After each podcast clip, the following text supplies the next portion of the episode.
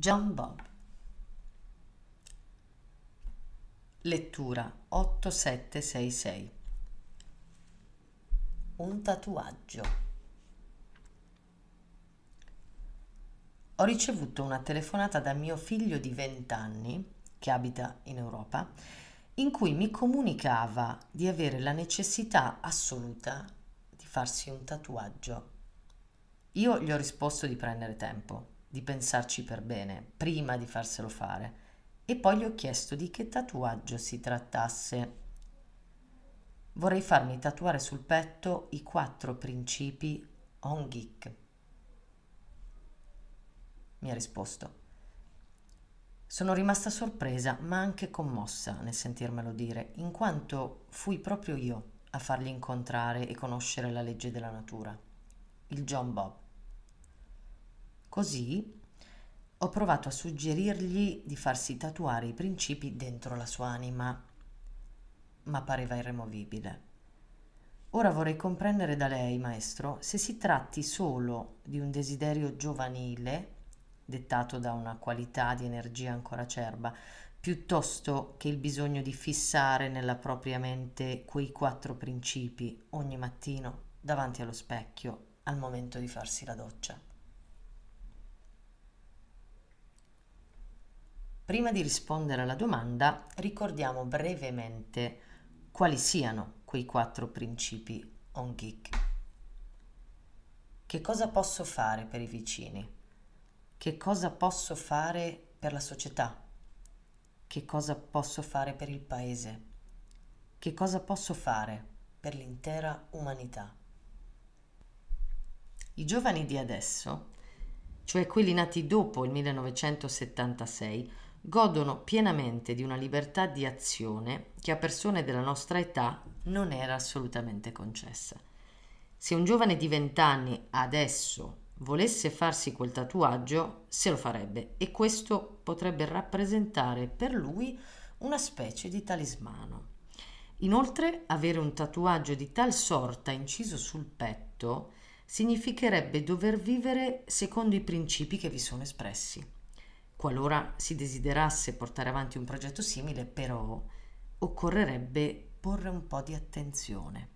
Ricordiamoci che fino ai 30 anni le persone devono solo studiare. Poi, al termine, se il desiderio fosse ancora bello intatto, beh, in quel caso si potrebbe procedere.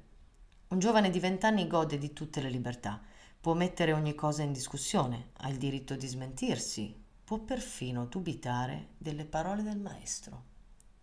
Incidere una frase simile sul proprio corpo significherebbe spendere altrettanta energia un domani nel caso egli decidesse di farsela togliere. Così sarebbe assai più comodo inciderla semplicemente dentro i propri pensieri. Il mio suggerimento è che può fare tutto ciò che vuole, ma sarebbe meglio crescere e studiare fino ai 30 anni, per poi decidere di scrivere sul proprio corpo, nel pensiero, sui muri o dovunque gli verrà il desiderio di farlo. Maestro, mio figlio si è già tatuato. Ah, in tal caso non c'è più nulla che si possa fare.